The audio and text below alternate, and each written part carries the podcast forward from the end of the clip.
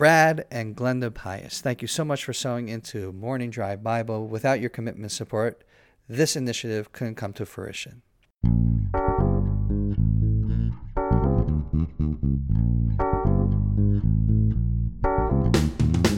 Good morning from Jerusalem. My name is David Nekrutman, And my name is Scott Kahn. and welcome to Morning Drive Bible, David, I like your shirt today, the Yale University shirt. which I'm surprised you're wearing given your University of Pennsylvania pedigree. I received this as a present for hosting a group of students, committed Christians and Orthodox Jews, who each week would learn the Hebrew Bible together. And they eventually went to Israel, and we facilitated their trip. And I received this as a present. Wait a second. These are Yale students learning together, Christians and Jews, and they came to Israel, and you were the one who led them in Israel. Is that what happened? Yeah, I was called by the rabbi of Yale University. He asked if I would be able to facilitate the trip, and I did. And here's my present. I'm wearing it today specifically for you, Scott, as the priest in the Jewish family here. Usually, the last name of Kahn is a priest. In Hebrew, we don't call my name Kahn, it's Kohen, which is the actual literal Hebrew word for priest.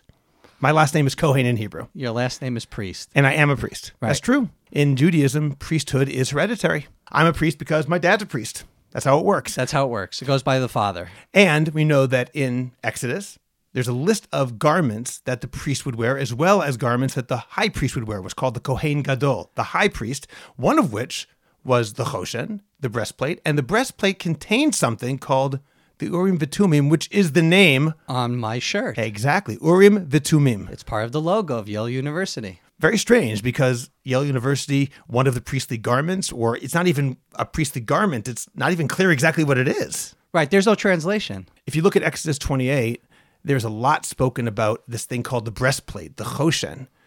At the very end, in 28 verse 30, it says, And you will put this Urim Vitumim, which I guess is transliterated Urim Vithumim because it's not really translated.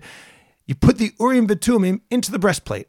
Ambiguous, without any It explanation. doesn't tell me I'm supposed to make it. It doesn't tell me what it is. we know nothing essentially. And I'm saying that this device or this whatever it's called, this Urim Vitumim, is all related to the Holy Spirit. So that's why you're wearing your shirt today. Yes, I want to talk about a specific priestly garment, high priestly garment, and the Holy Spirit. So maybe before we do that, let's just list what the garments are so that there's some context. Does that make sense to you, David? I'm fine with that because you're the priest. Well, we don't wear these garments anymore.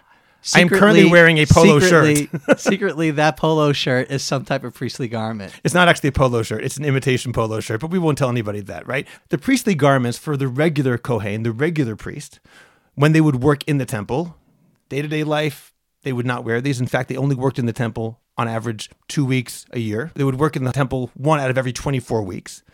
And the regular priest would wear in the temple four garments. He would wear some sort of tunic, some pants that almost like shorts. He would wear a belt and a turban. The high priest had four additional garments he would wear as well. In addition to these four, he would also have, as we said, the breastplate. He had a coat called the me'il in Hebrew. He had a headband, a golden headband called the tzitz. And finally, he also had something called the ephod.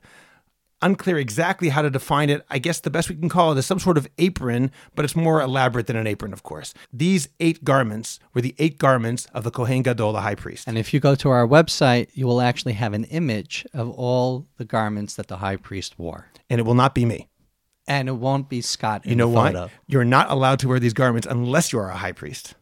I'm nominating Scott Kahn as high priest when the third temple comes into existence. And your nomination is worth what exactly? I think a lot. So I'm glad your nomination is worth something because I would love to wear that choshen with the Urim Vitumim because apparently this Urim Vitumim had powers of the Holy Spirit, of what we call in Hebrew Ruach HaKodesh. Correct. And without it, you wouldn't be able to get answers from God. And my question is this if you wear a Yale t shirt that has those words on it, does it also give you access to the Holy Spirit? I believe it does, and that's why I'm wearing it today. And that's why I called you Mr. Holy Spirit a couple of episodes ago. Hashtag Mr. Holy Spirit. Very nice. I'm Scott Kahn. I'm David Nekrutman, and thank you and blessings from Jerusalem.